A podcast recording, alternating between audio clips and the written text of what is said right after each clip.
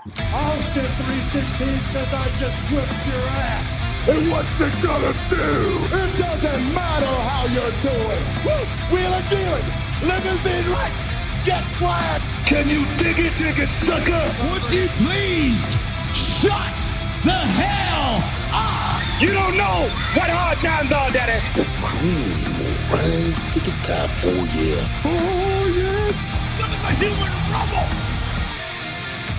What up? What up? Welcome to episode 44 of Keep the Kayfabe. I'm Mike, sitting here with my boys, ready to talk some wrestling.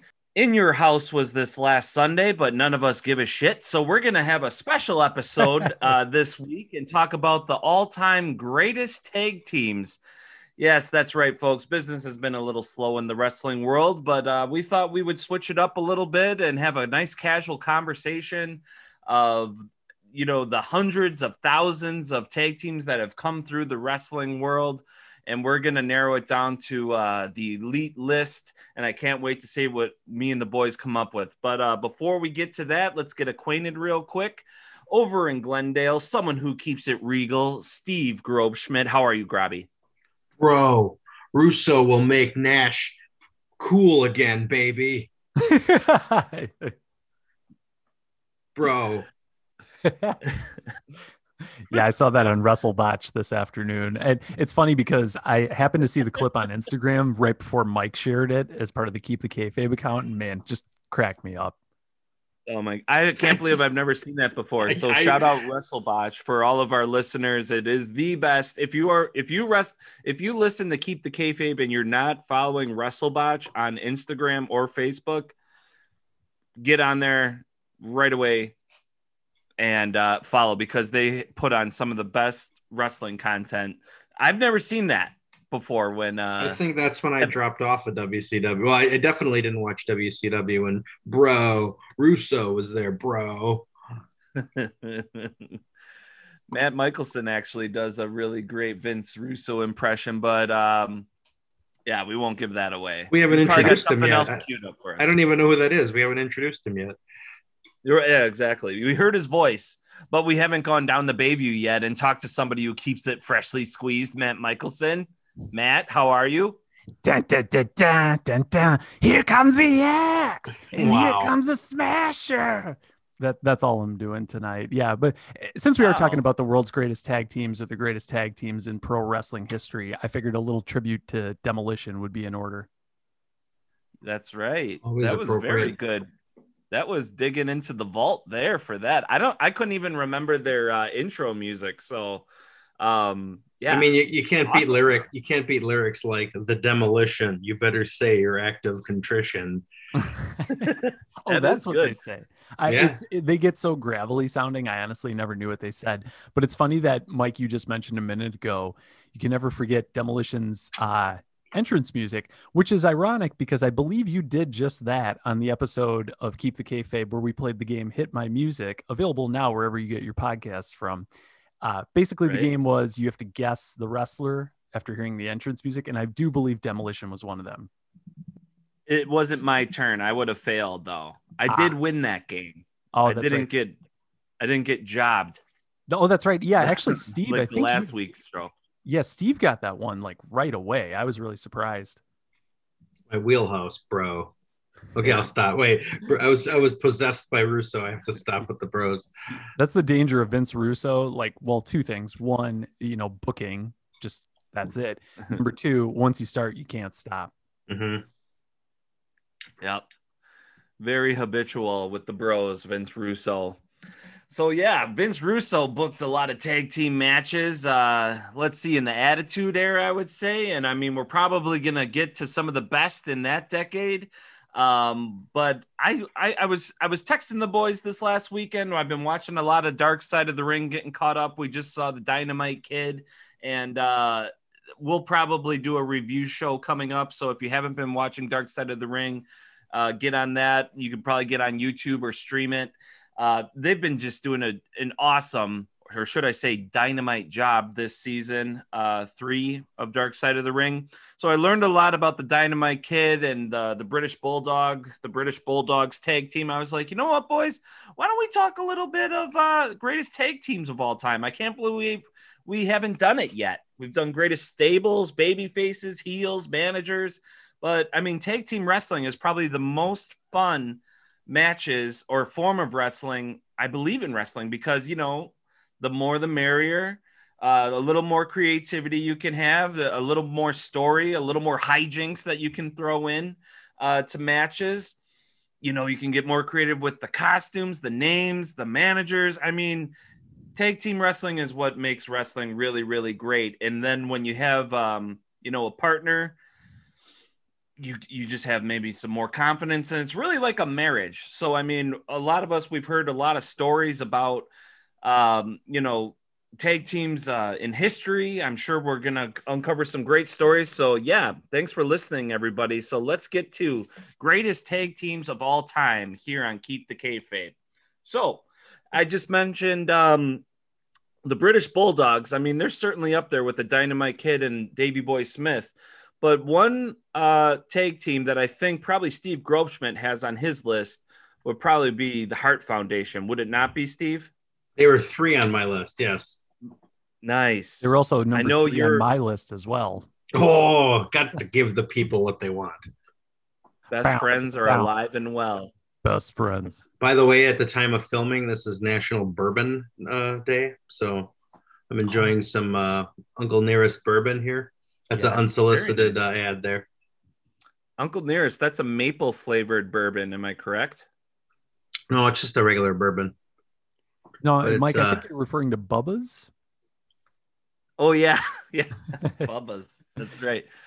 Uncle Nearest, I thought was uh, maple, and I heard through the grapevine that Uncle Nearest taught Jack Daniels how to brew. Yeah, or, it's like a, uh, one of the fir- one of the first, if not first, I think, um, black distillers, mm-hmm. and yeah, they think he taught Jack Daniels, and now the business has his name. It's a black run, I believe. A woman, uh, a black woman runs it. So yeah, they're kind of cool, like uh, business to support. I, I've tried both two different kinds of their bourbon, and it's, it's really good.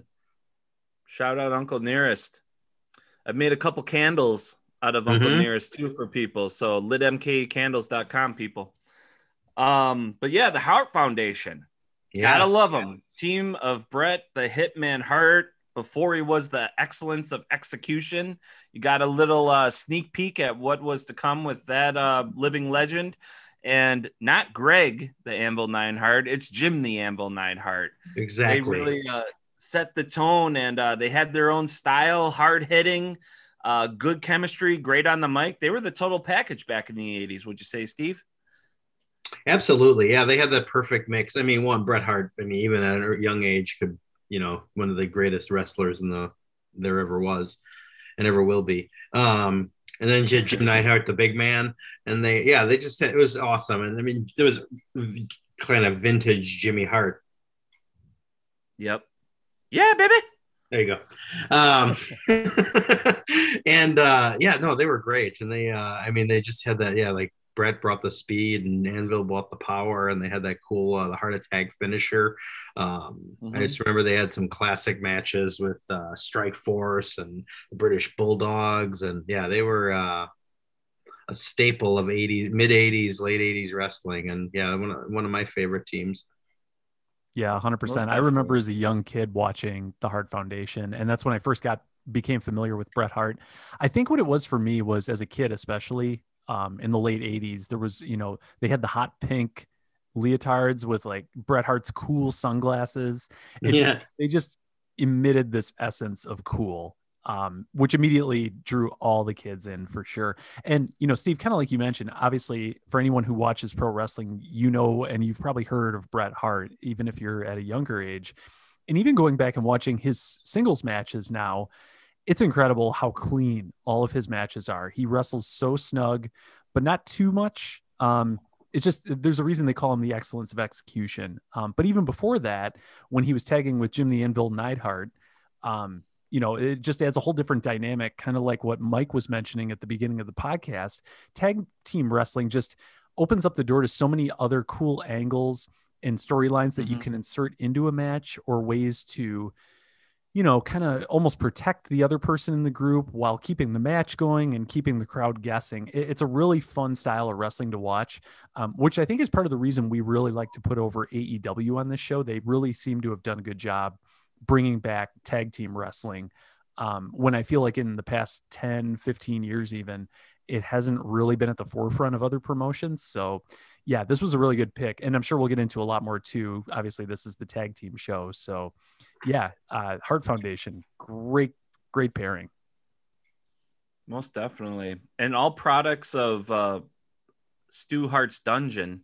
Yeah, um, Cal- uh, if you're, if Calgary. You're, if you are uh, Rhodes Scholars of Wrestling, you've probably heard of Stu Hart's Dungeon, and if you have, if if you haven't, uh, there's a really good opportunity to learn deeper about the Hart family on A and E's biography, Bret the Hitman Hart my all-time favorite wrestler is uh, Shawn Michaels. So I kind of grew up hating Bret Hart, no matter what he did. And Matt, you said he did wrestle so snug that it was kind of, you know, in my eyes, kind of predictable and maybe not as exciting to watch. Plus, he was the enemy of my favorite wrestler. Um, so I didn't really like him, but after watching this A and E biography of him, I got a new respect for the guy. I always kind of thought he was a whiner. He was always just kind of like, you know, it, he took it too seriously a little bit, and he you does. Know, he does. Yeah. But uh, I, I gotta, I, I kind of he saw that that show kind of softened me up a little bit and more accepting of the man and his story, and it's it's very well done. If you haven't checked it out yet. I really struggle with Bret Hart. I really struggle because he's in the ring, one of my all-time favorites. But mm-hmm. in the past years, he's just so crabby and like just right. I don't know, so negative. And I just like sometimes I just wish I hadn't heard quotes from him and stuff. I think my most uh, oh god, I remember one time he was on Sam Roberts' podcast, and in the same mm-hmm. podcast, he talked about how he needed to patch things up with Shawn Michaels because you know you shouldn't carry that negative energy with you and you shouldn't you know just eat you up and you got to be positive and then in the same podcast he, he, talked about what a piece of crap eric bischoff was and how he killed the business and he, he went on this rant right. and it's like dude you are such a hypocrite and i he just and i think people just accept that for what he is but it's like yeah he's just yeah. he's a bit too purist a bit too protective of his legacy and kind of takes other people down, but it doesn't take away from what he's done in the ring.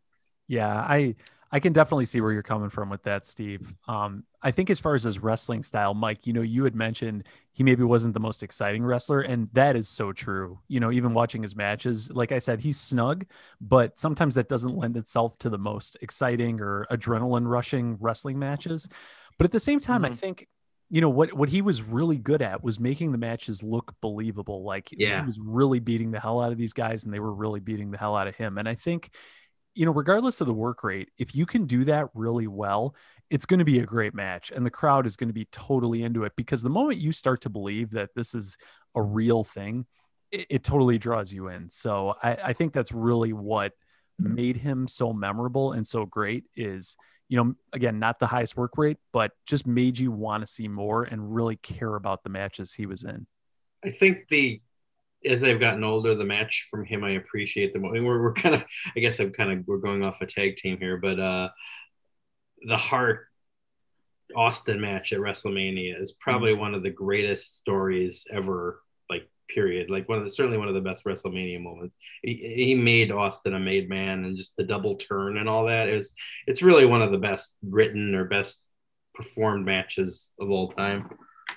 Right, and that's okay if we get uh, more into the primary careers of some of these tag team members because tag team wrestling, I think almost every great wrestler who is a star starts in a stable or a tag team at some point and launches their career and kind of gets them their confidence and helps them find their footing uh, in their solo career. And I mentioned it before, mm-hmm. Shawn Michaels uh, is my all-time favorite number one wrestler, and he came from the Rockers. He was That's partnered right. with Marty Jannetty, and uh, he had one of the greatest heel turns of all time. Um, you know, super kicking Jannetty and Bruce the Barber Beefcake's barbershop. That's right. And um, you know, the rest is history with uh with those guys. And I mean the Rockers were kind of a just you know perfect for their time 80s wrestling mullets high energy uh you know piggybacking a little yeah. bit off of mm-hmm. the uh dynamite kid that they just were talking about how dynamite kid kind of paved the way for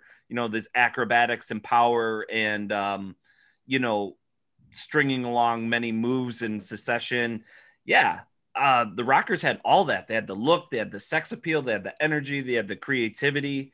Uh, they they they they complemented whoever they were wrestling really good. You could put them in there against big men. You could go up, up against you know guys their size, and they would they would set the crowd on fire for sure. So they've got to be one of the all time greatest, I would say. Yeah, I this was actually number two on my list. so I nice. Hart Foundation as number three, the Rockers is number two. Um, at least for this time frame we're talking about. And Mike, it's funny you mentioned being a Shawn Michaels guy. I was definitely a Bret Hart guy, but at the same time, I loved the Rockers as a young kid growing up. Um, and I've mm-hmm. talked on previous episodes of the podcast about how my parents used to rent VHS tapes of SummerSlam, WrestleMania, all these shows from back in the day.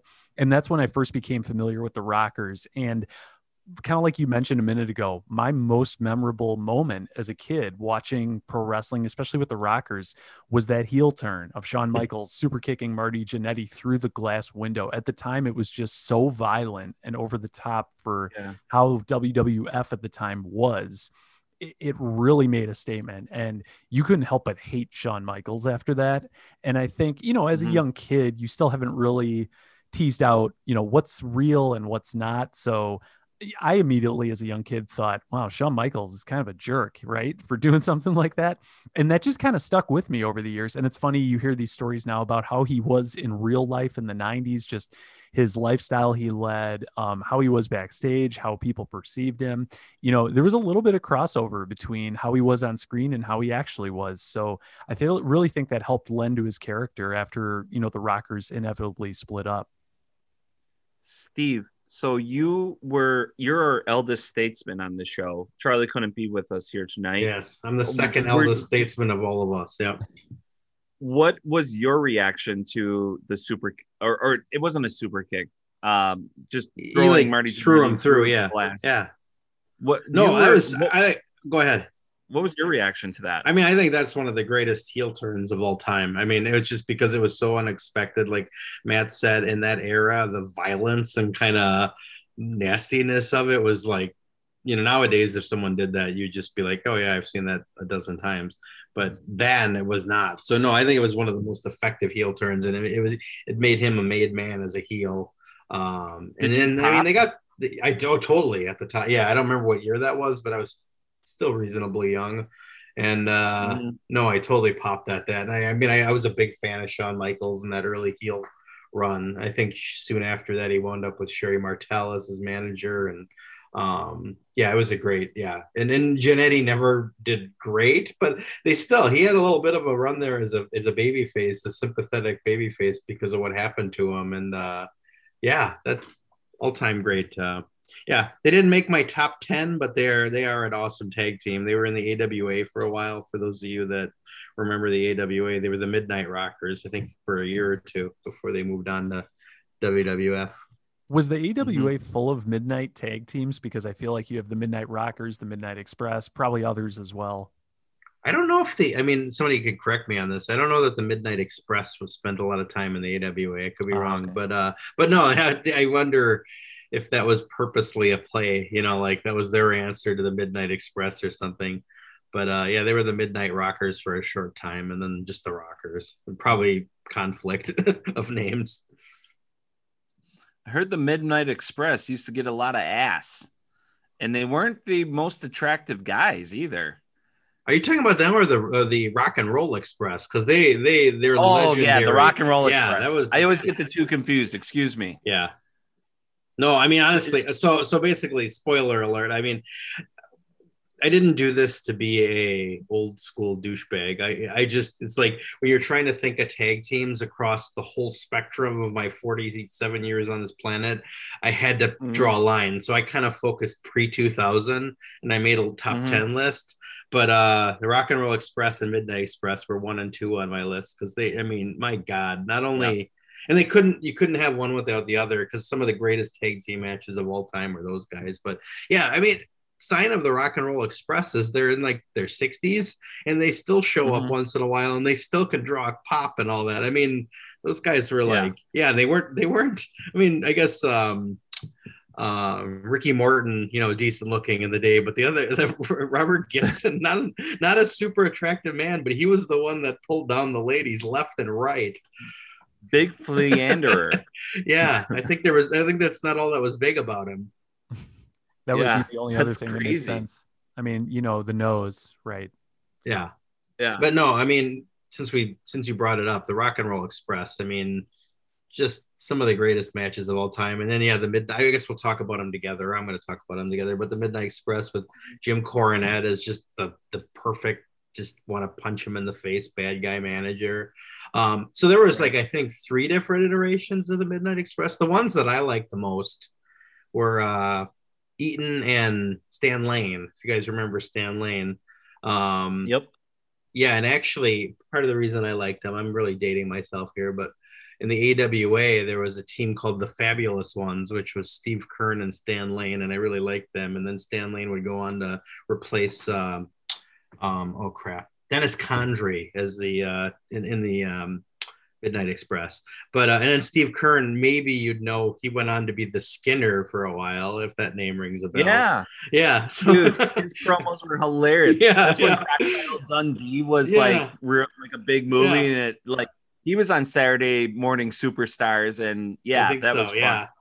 But uh, yeah, go ahead. I was just completely going on a nostalgic ramble there, but um, no, the the, the Midnight Express and the Rock and Roll Express were so damn good, and like just textbook like awesome matches. They knew how to do the classic, you know, like you got the good guy getting beat down, beat down, almost tag, doesn't get it, doesn't get it, then gets the hot tag, crowd goes insane. Like that formula right. that to this day is used like religiously in tag team matches. Yeah.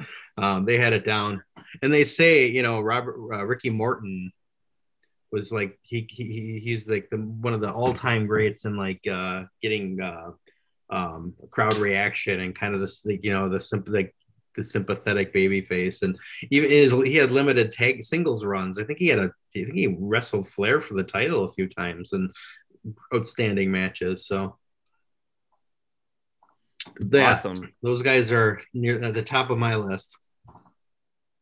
Most definitely. Yeah. I love, I love hearing stories and just, uh, you know the history of it all. Because like you said the hot tag uh, for people listening is when you know you want like you know the announcers are just keep building like oh and he can't get to the corner he can't get it. And you know when they say he's cutting off the ring and he can't get it and then when that tag hits and everybody just throws their arms up and goes crazy and then it's just clotheslines ducking clotheslines drop kicks take both partners I mean, out yeah your money for right well just and it's funny yeah, wrestling has changed over the years. You know, the high flyers, I mean, extreme, all mm-hmm. these things that over the years became did big that weren't big in the past. But to this day, 90, what, 90, 95% of tag team matches have what you just described. Like it's the, right. the most constant formula in wrestling is the hot tag. Yeah, and, and, that was actually something I was going to ask about. So I'm not too familiar with the Midnight Express or the Rock and Roll Express, but from the sound of it, it, you know, they almost invented modern tag team wrestling, is what it seems like, or at least some of the most common match formulas. I think, yeah, I think that's a better, yeah, I think it's like, you know, maybe all the things they didn't do, they weren't the first, but they like perfected it. And right. I mean, look, I mean, if you guys remember from AEW, I think uh, when they were trying to establish um, Dax Harwood and um, help me. Cash, Cash Wheeler. And yeah, Cash Wheeler as the like, you know, when they jumped back at when they jumped into AEW and then they like kind of cemented themselves as heels. They took out the Rock and Roll Express and I think they put them through a table yep. or whatever. If you remember it, like they still Big they still serve a great purpose. Yeah. And they yeah, were they wrestling. uh, yeah. The one that had the lazy eye, uh, the one that fucked the Robert most. Gibson. yeah and that pile driver looked like he bounced like harder than Austin, like collapsing his neck. I was like, holy shit. Like a year, a, year and a half ago or so when a uh when NWA Power came out and like NWA was kind of returning, they brought in the Midnight or they brought in the Rock and Roll Express and they won the titles like, for the like the how manyth time and they held on to them nice. for a little while. And those guys are old, but they don't embarrass themselves. They, they know they, they know their limitations, but it's not like um yeah. you, you, sit there and go like, oh, I can't watch them. They're so bad. They they they they, they play the hits and they're still good. Yep. I love it. Awesome. Well, I've been kind of hogging the uh, the picks in the beginning of this episode, but they all just segued so good with one another. What do you have, Matt, on your list? Yeah. Um, so if we're gonna stick with the theme of the '80s just for another minute, I, I think we have to mention the Road Warriors. Um, just one of the yeah. most legendary tag teams of all time. I think you're even to this day, you still hear about them through a variety of channels, whether it's you know Dark Side of the Ring episodes you know posts on social media showing pictures of hawk and animal from the road warriors back in the day. Just eh, the coolest looking tag team in my opinion ever. They had the best outfits. They were just hard asses in the ring. Um, i think again going back to my youth as a small child seeing all these tag teams for the first time the road warriors were the coolest. The spiked shoulder pads the moment they would walk through the curtain you were captivated. Immediately thought i like these guys. I don't know why but i really want to see more of them. So for me the road warriors were one of the most memorable tag teams of the 80s and even you know to this day you know people still talk about them and they definitely had their demons at certain points. Um, but it's incredible how popular they were. I think we talked about them a little bit on the Stables podcast. So if you want to hear more about mm-hmm. this, you can check that out, out that episode as well. But I remember one of the things we talked about was just how famous they were all over the world, not just in the WWF, you know, which is I think where they're most well known for most, you know, North American wrestling fans, but you also have them doing a lot of work in Japan, especially um, back in the day before a lot of, you know, famous, I'll call them wrestlers, really did a lot of time in Japan. So, you know, anywhere they would go, they would draw. And that was really their calling card was they could go anywhere, work a show and be the main event like no problem, regardless of promotion. So definitely think that deserves at least a mention. Yeah, they really uh you know, we call people from other countries aliens when they come to this country. Can you imagine Hawk and Animal going to Japan? And I mean, they look like legit aliens with their mohawks and being so huge, and then the spiked shoulder pads, and you know, just literally beating the shit out of people. I mean, they threw their weight around uh, everybody says you always knew you were really in a fight and you wrestled the match against the Road Warriors when you stepped in the ring with these guys. So, yeah, Steve, you were you were probably right in that vein. Did you like freak out about the Road Warriors when they were uh, hot? Yes, you say as a, as a, kid they were one of my favorites. As I gotten older, like I got a couple reasons why I don't love them quite as much as I used to, but they were, yeah. I mean, NWA, WCW, WWE, WWF. They, I mean, Japan. You mentioned all those things. Everywhere they went, they were huge. And some of those, um, you know, like you think of the early War Games matches with the with the with the, the um, Horsemen and all that.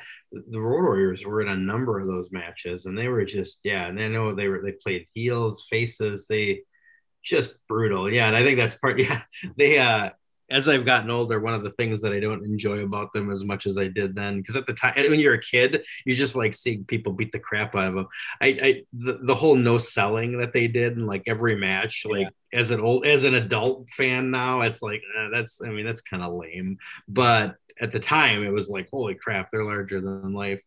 Um, and then the other reason that like I can't, what the other thing I can't forget in my life, I'm sure I've told this story on the show before, is that um, my family was having breakfast at a restaurant near the airport here in Milwaukee once, and they were there with Precious Paul Ellering, and my brother went up to him to get an autograph, and they were very rude to him, and uh, maybe they were mm-hmm. playing the heels, you know, that was that era where they still played heels outside, but uh, I never quite forgave them for that. But uh, yeah, they may have, but that's like that's down. yeah what was that? Might have been coming. They may have been coming down from the from the evening of cocaine and yeah, that's uh, very well you know, possible. Yeah, most like likely. That. So just yeah, crazy. I mean, they're, they're both gone. Yeah, yeah. I mean, um, uh, Animal survived a couple years after Hawk passed away. It could have been like 10 or 12 years or something like that. And oh, yeah, because Hawk died from the early 40s and Animal died just a couple years ago or in the past couple years. Yeah. Right. Precious Paul's mm-hmm. still going. He's in his um I early seventies. I think he actually passed away when we just started recording. I think you're I right. Think one of the earliest uh episodes and like that you know we did a little research on him and try to give a good tribute because of just how impactful the road warriors and legion of doom were so we, you know we were trying to do them just so yeah, yeah. i mean those two were um, truly like a marriage i mean hawk was like the party your ass off do every drug uh, at the table uh, be the first one to the party last one leave the party. Uh, and then Animal took wrestling a little bit more seriously and had to, you know, kind of bring him back down, bring Hawk back down the earth and make sure they attended their obligations everywhere. Can you imagine trying to wrangle that dude like over the course of your life to make sure you got to each territory and every show? Oh, I, and... I'm sure that's why Precious Paul is like, you know, when they went in the Hall of Fame, I think he went in with them and I think yeah. he was probably in every sense of the word their manager, like he was their handler. Or precious. Yeah. He was precious to that team. yeah, exactly. That's why they called him that. But uh that's maybe maybe why he's the only one still alive out of the three. Great. Yeah, great story on uh, Dark Side of the Ring, folks. If you haven't seen that episode, great, great look on the Road Warriors and their history. They got an incredible story, and uh, yeah, rest in peace, rest in power, Hawk and Animal. Great pick. Oh, great what pick. a rush! awesome. Well, should we stay in the 80s, man, and talk about demolition real quick? yeah, uh, what I like to call Road Warriors Light. Um, so yeah, mm-hmm. so Demolition was another tag team I was really into as a young kid. As an adult, uh, you know, I see pictures of them and I think, oh my god, what what was I thinking? Um, because you know you see their outfits and the Road Warriors had these cool spikes with almost like body armor and things. Um, Demolition almost looked like something out of like a S and M film. So right, outfits were a lot different, um, but really unique at the time and there was no denying how over they were. If you go back and watch some of their matches, I think it was WrestleMania 8, I want to say. I happened to see a match where they were in a tag team title match, and I, I, I apologize, I can't remember who their opponent was in the match, but I definitely know that Demolition was over and ended up winning the match and retaining the titles in that match. Um, so really memorable tag team. Uh, in the beginning, it was two guys, Axe and Smash and they were Correct. around for a while. And my understanding is that I and I can't remember which one it was. I think Smash was out for a little bit, and then Crush. Axe. Oh, Axe yeah. Okay. So yeah, funny story. Axe. I mean, Axe was the older guy of the two. He's been around forever. He was the Masked Superstar. He had like a run long before uh, um, Demolition, but they actually thought he was having heart problems or something, if I remember right. So he was hmm. like kind of getting ready to retire, and then they brought Crush in. But it turned out to be like you know they spent a lot of time in japan i think it was mm-hmm. and he got this like buildup of toxins or something from eating shrimp like iodine or something and yeah, yeah, it almost killed him yeah. and then yeah so he's he it did he like i actually think he's he might still be wrestling like he's like pushing 70 and i think he's still around but uh yeah that's but, but that's why they brought crush in to kind of like phase out Axe I, I know. So I know that Axe was still wrestling about 10 years ago because I actually happened to see him um, just by pure coincidence when I was in college. Uh, I think this was around 2005, I want to say. Um, they, for whatever reason, ended up throwing sort of a indie promoted wrestling show on campus. And you know, at the time, it was sort of in between me being in love with pro wrestling. The Attitude Era had faded out. The modern era hadn't really kicked off yet, at least, you know, the version that we know now. But I remember going to the show and Axe was in a match and it just really blew me away. And none of my friends could really relate because I had grown up watching Axe and Smash, Demolition, and right away I saw Axe and I, I knew who it was and nobody else did. And I just thought it was amazing that we had the opportunity to see him live in a match, right? Like not realizing like, well, this is kind of how pro wrestling as a business works. Like if you find yourself on the outs with one promotion, you more often than not move over to another one. So that was a really cool experience. But yeah, I, Demolition definitely one of those tag teams that was super over in the late 80s, even a little bit of the early 90s, and really holds a special place in my memory as a kid. Yeah. yeah yeah, my um yeah, they were one of my favorite tag teams as a kid, and um, and and and not to get it like kind of to a dark place, but like at the time, one of my best friends was into wrestling. And the years later, he stopped watching wrestling. But Demolition was his all-time favorite tag team, and this friend of mine passed away a couple years ago. So I always have this nostalgic um, view still towards Demolition because I think of that guy. But um, I was just, you know, as I do as we're talking, and you bring up things like WrestleMania eight and that, I was just looking to find out when. So, so Axe stopped wrestling in 2017, so he would have been in his late 60s. But I guess uh, as of June 11th, which is that was what three days ago, um, Lanny Poffo said like keep uh, Axe in your prayers. I guess he had a bad reaction to the COVID vaccine, and he's not doing well. So that's breaking news yeah. there that Axe has got some health issues going on right now.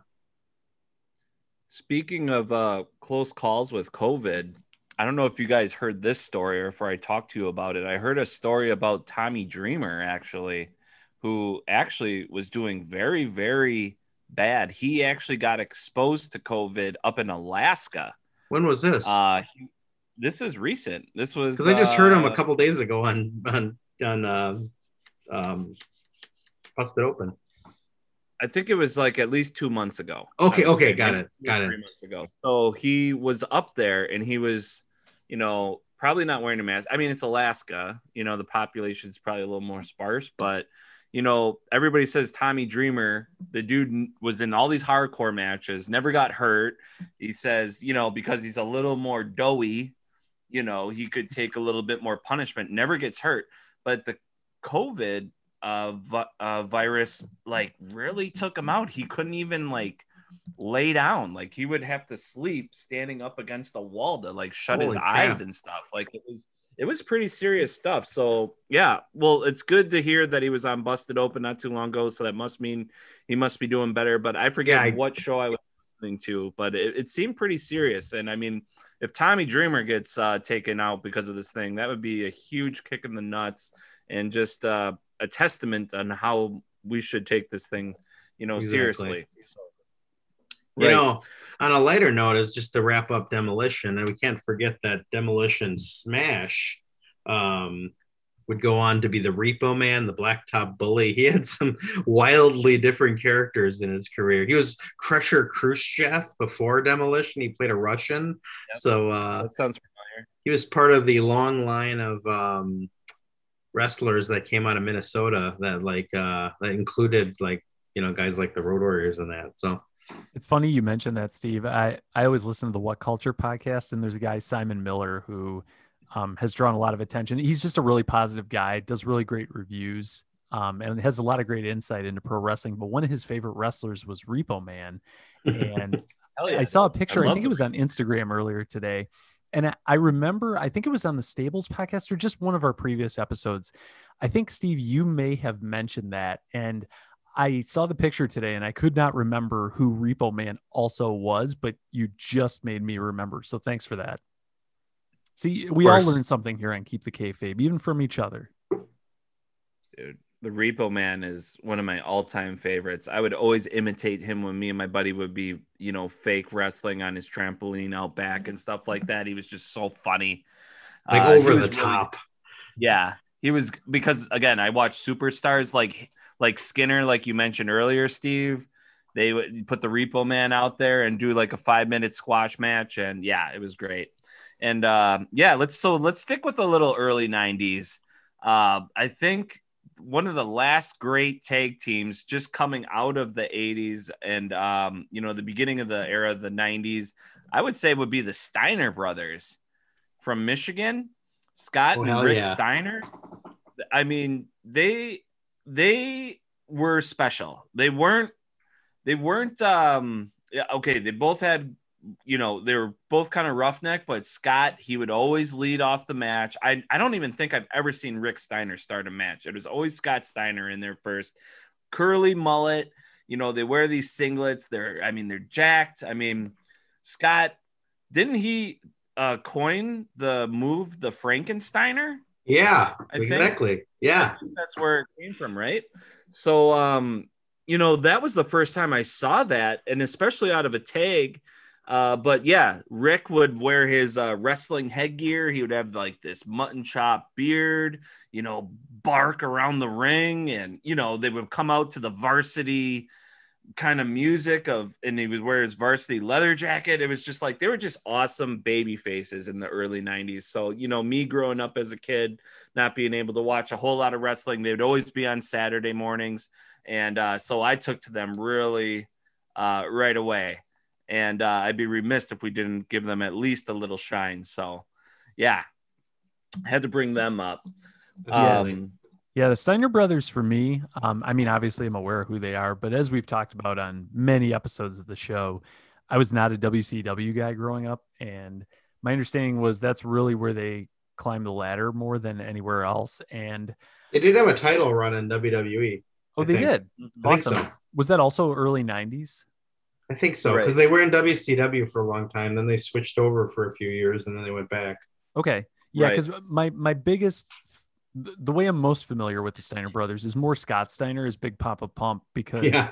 especially during the Attitude Era, there would always be a lot of cross promotion. Like you'd be watching Monday Night Raw, and then you'd see a commercial for Nitro, and when that would happen, they would always show Scott Steiner flexing a muscle on top of a muscle on top of a muscle and kissing it, and God, that guy was just jacked. And I'm sure it wasn't natural in hindsight, but yeah, he definitely made an impression, you know, with the few seconds he had during a commercial break. So while I'm not too familiar with the Steiner brothers or their work, especially, um, they definitely stand out when you see them for sure.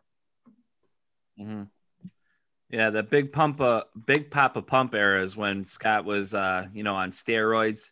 And I actually heard a story that he died like was pronounced dead at a hospital and then he had like a show or a signing or something where he was going to get a paycheck and actually showed up to that show and didn't take the night off because I don't know if maybe he needed to pay some bills or whatever but yeah I don't know.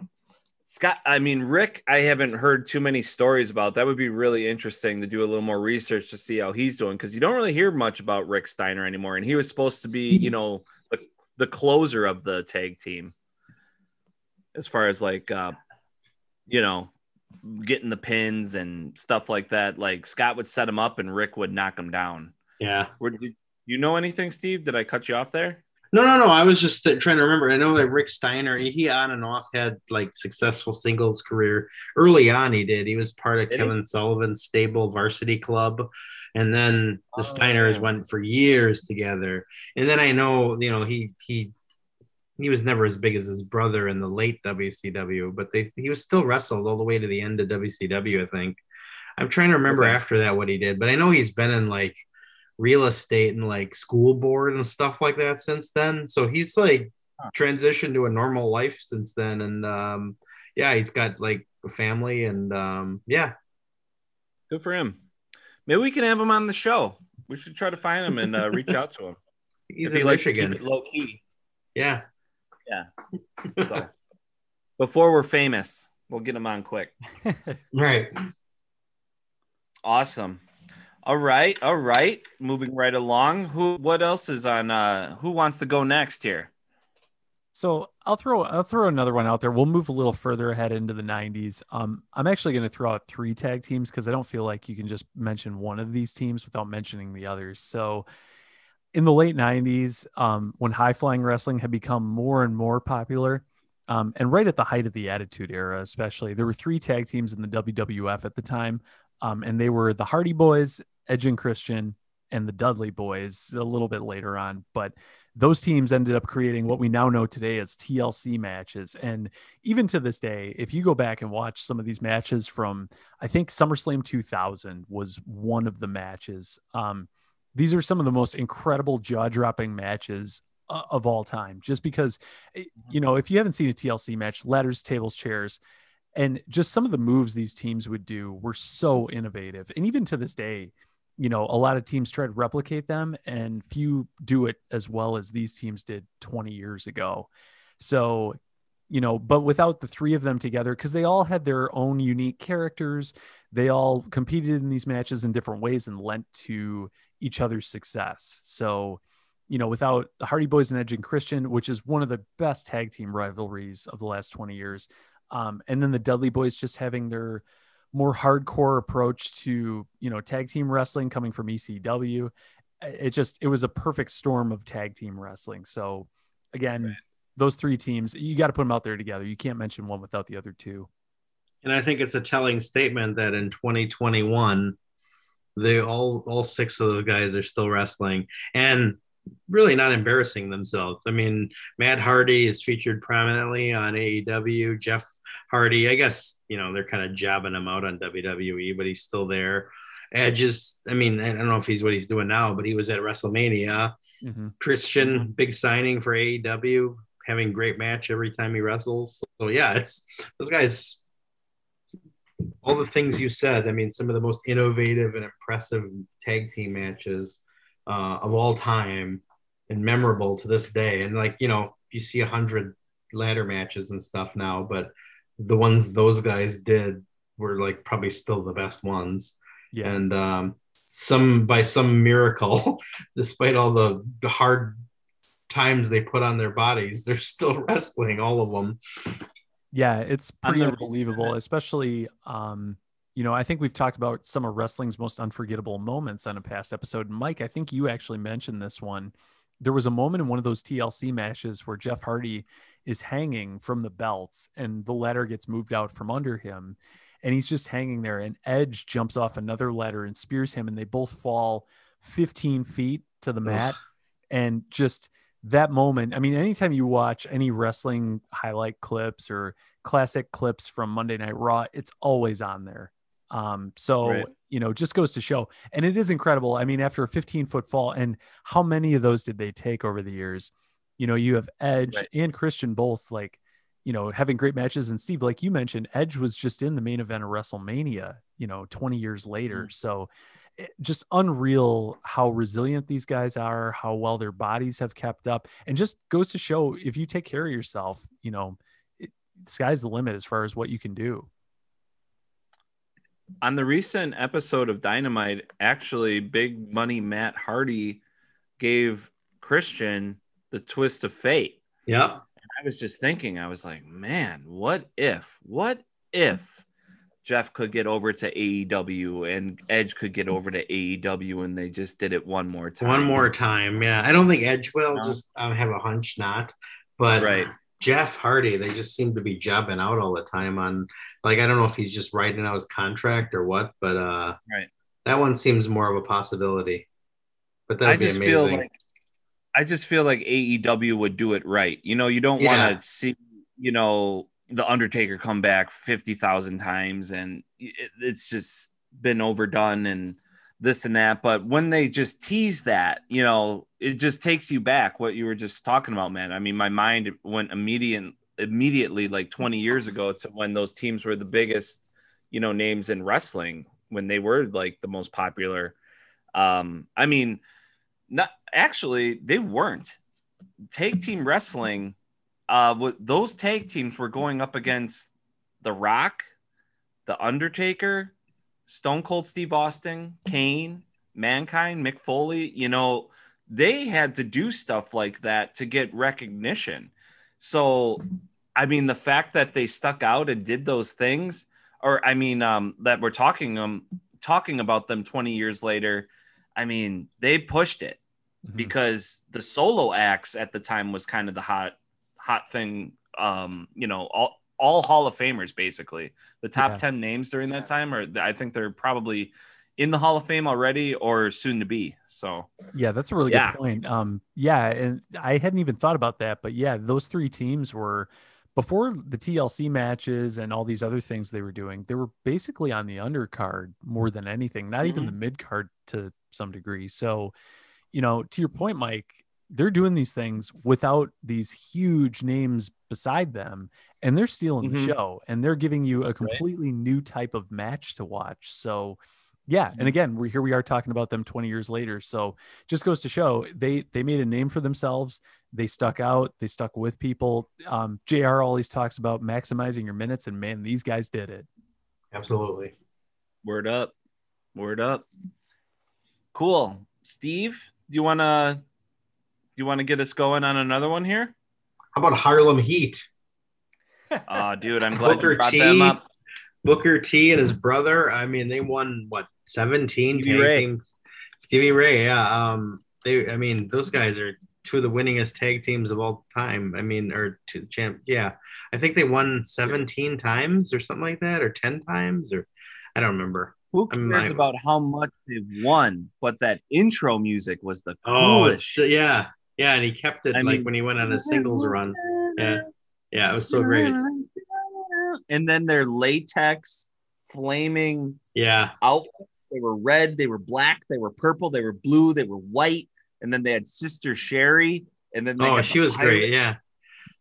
And I mean, it was just great black representation too. It was, you know, and they were just a legit awesome team. Yeah, exactly. They, they were they were the shit. I mean, they were on WCW um Saturday morning show that I would watch. They were always like the main guys. They would go up against like you remember Public Enemy, Rocco yes. Rock, uh, yeah, who's the Rocco Flyboy? Oh crap! Yeah, yeah. Public Enemy. They weren't that great of a team, but yeah, Flyboy no, Rocco were... Rock. He died. Yeah, and then the other guy's still alive. Mm-hmm. But yeah, and they do the yeah they do the hand thing. Yeah. Yeah, they were in ECW. I didn't know it. I mean, they were in ECW before they went to WCW. But yep. yeah, the Harlem Heat and Public Enemy, they would put on some awesome matches, like on just regular television. But then, yeah, with Sister Sherri, the uh, and they were huge on Nitro. Yeah, I love the Harlem Heat. I um I shouldn't have doubted myself. No, they were in fact 17 time tag team champions. They were the WCW World Tag Team Champs 10 times and the WCW World Television Champion tag teams uh seven times. So 17 total in WCW. That's that's up there with anybody. That's what's up. Yeah. Well, and they Booker T would go on to be one of the all-time great singles stars too. So, right.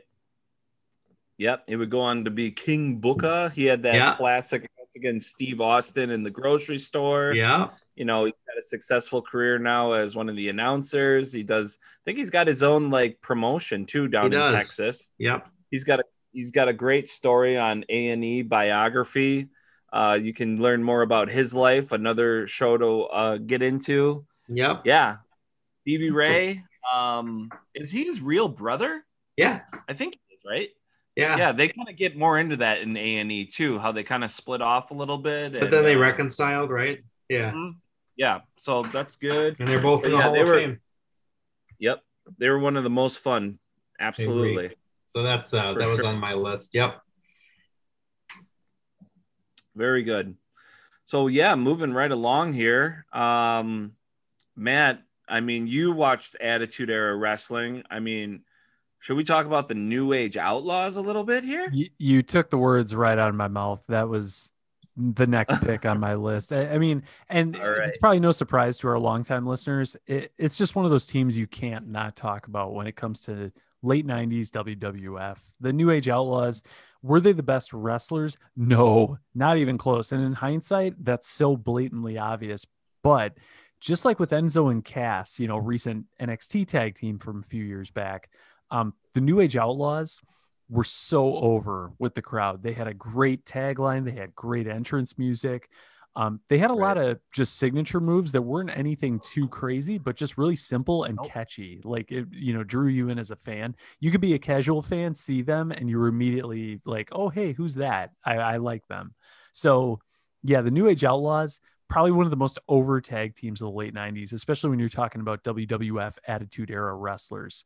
Um, I I think one of the most memorable feuds that I can recall with the New Age Outlaws would have been against uh, the Acolytes, who later beca- became known as the APA or the Acolyte Protection Agency, uh, which consisted yep. of Bradshaw or John Bradshaw Layfield, as he was later called, and then Farouk or Ron Simmons. So, um, really starting to bring back some memories for me. I actually also had the APA on my list for the 2000s when we start to get into that time period because that's when they were really over with the crowd when they had more of a face turn after the Undertaker's Ministry of Darkness faded away.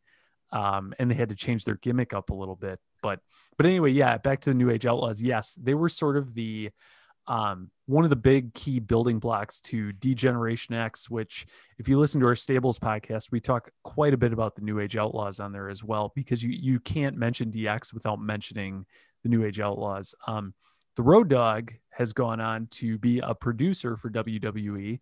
And whether you agree with some of his booking and production or not is one thing. Um, but there's definitely no denying how much charisma that guy had in the late 90s. And then on the other side, you have the badass Billy Gunn or Mr. Ass or whatever he went by at the time, um, who is now signed with AEW and tags alongside, I believe it's his son. Is that right? Mm-hmm. Um, sons, and, right? Doesn't he have two sons in there? I think so. Yeah, yeah, the, yeah the Gunn Club. Um, so the, lead, the elder statesman of the Gunn Club, right? Yes, yeah. definitely. And I mean, he's basically a producer, but he can still wrestle, and he's dude, dude's in shape. I remember we saw him at Starcast in Chicago, and he's tall and ripped. My God, that guy is ripped still yes. in his fifties. So, yeah. yeah, I remember seeing that back in the day, like just one of the most chiseled guys in WWF. Yeah still like that 20 years later, um, yeah. which is amazing. And the guy can still go in the ring. It's pretty amazing. And yeah, like Steve said, if you've never seen him in real life, that guy is tall, man. And in the 90s in WWF, um, didn't really stand out so much. He seemed more like a middleweight or mid card guy. But nowadays uh, in AEW, he's like a giant. So yeah, New Age Outlaws, man. Good, good call out. Absolutely. Yeah, I mean they they nothing that they did was exactly like technically sound. I mean the Road Dogs like big move was his little shimmy shake of the shoulders and then when he had and then like just jab him. I mean talk about like keeping your body healthy. Like not doing these huge yeah. you know Senton bombs off of a 20 foot ladder and then he would do like the little knee little little Charleston or whatever going down and then he he he like did the five knuckle shuffle before Cena did, you know. He did. So he did. Instead yeah, of using they, they just he would use his knee, but pretty much the same move. Yeah. Pretty much. So yeah, those guys were great.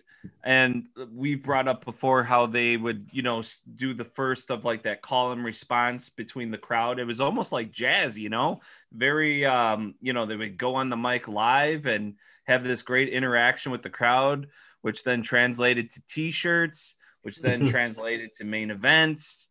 You know, it's just little stuff that they did that made them successful while keeping their bodies intact and they're not hooked on, you know, painkillers and you know, it's it's a success story. I, I look at the New Age Outlaws. They were in one of those cliques or one of those stables where, you know, it was overly sexualized where they could have just been going the party route and doing a bunch of drugs and partying and you know they could wind up as a dark side of the ring episode but they kept it simple and they were big so mad props to them yeah, yeah. they uh they also kind of like you mentioned mike they led to a lot of t-shirts and a lot of kids getting in trouble for wearing those t-shirts yeah. to school all the time um, yeah they had, weren't getting in trouble. We were getting in trouble. Yeah, I mean, there's there's non wrestling fans who still know the suck it gesture mm-hmm. to this day and do it, and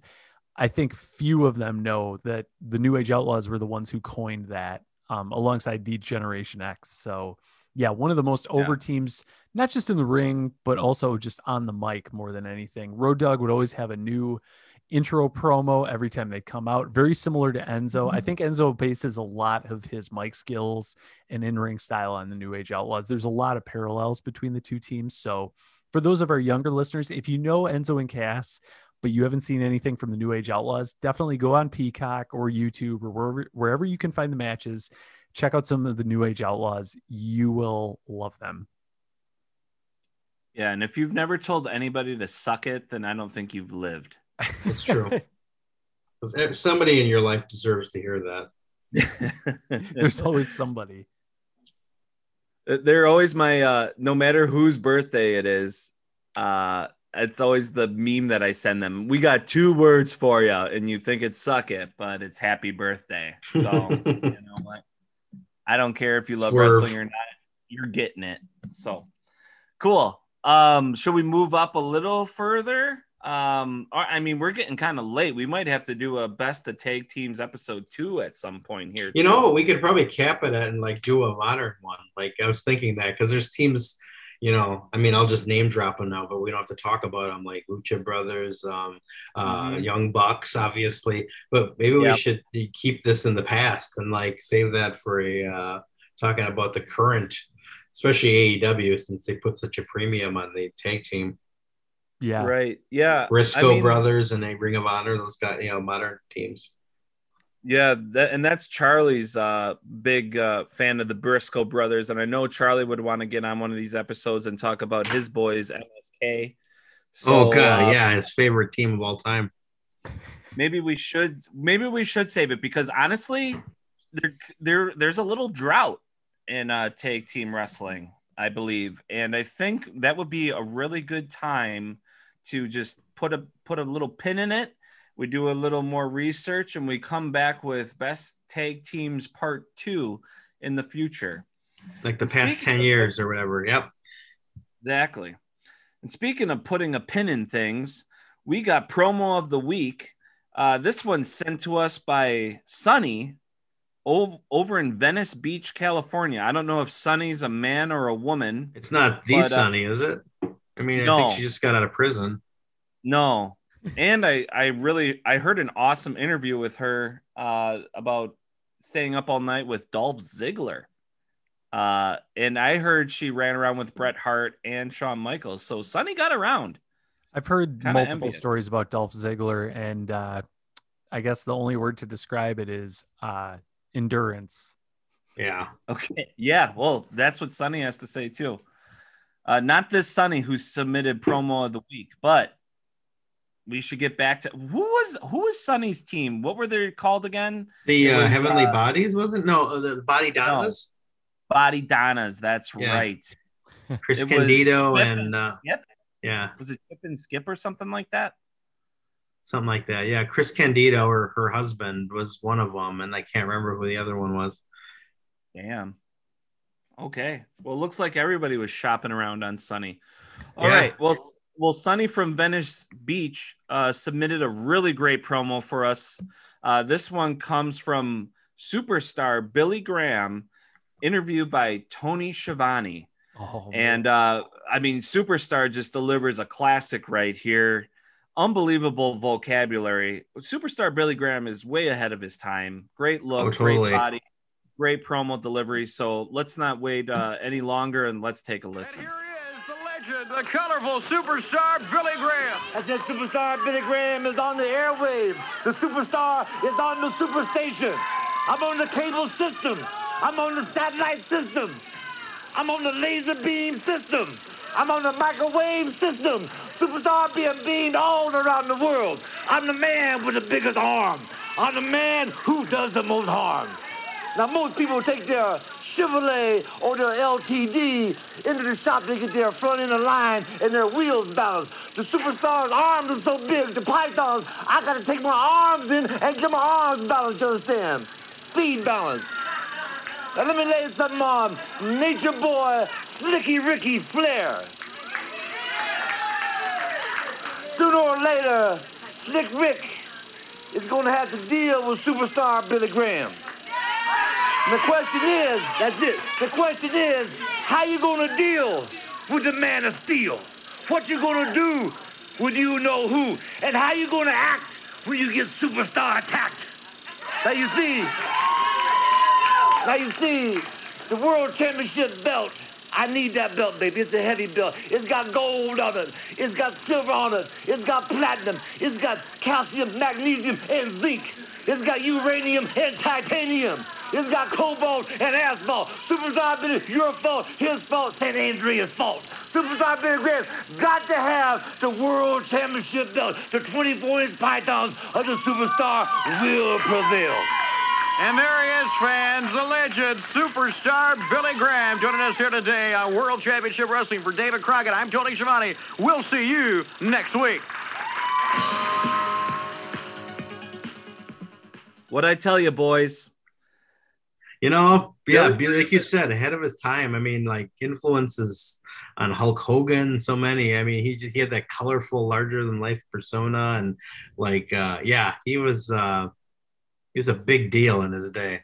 Yeah, oh, I, have I've heard stories about superstar Billy Graham, and I've seen clips of like very short clips of him back in the day, and yeah, the guy definitely had the look, and now after hearing this promo, clearly had the gift of the gab as well, and like you said, a colorful vocabulary. So he's got that going for him too, which always helps. I have no idea how these wrestlers can remember all the things that they. I, mean, I don't know how they do it. I mean, we I guess like any good actor, you know. I guess, yeah. I don't know, yeah, yeah. Well, thank you, Sunny, for uh, sending that um, all the way from California. Wow, our reach is really growing here, boys. This it's great. Uh, we really appreciate everybody who listens to Keep the Kayfabe. If you want to hear um, a promo on the show, uh, send it to Keep the Kayfabe on Instagram and Spotify. And um, if you want us to review a show or just tell us what you want us to talk about here too, because sometimes you know there's not a lot of stuff going on in wrestling, but we want to bring you some good quality content here. And um, speaking of content, if if you boys and girls do three things this week. I want it to be these three things.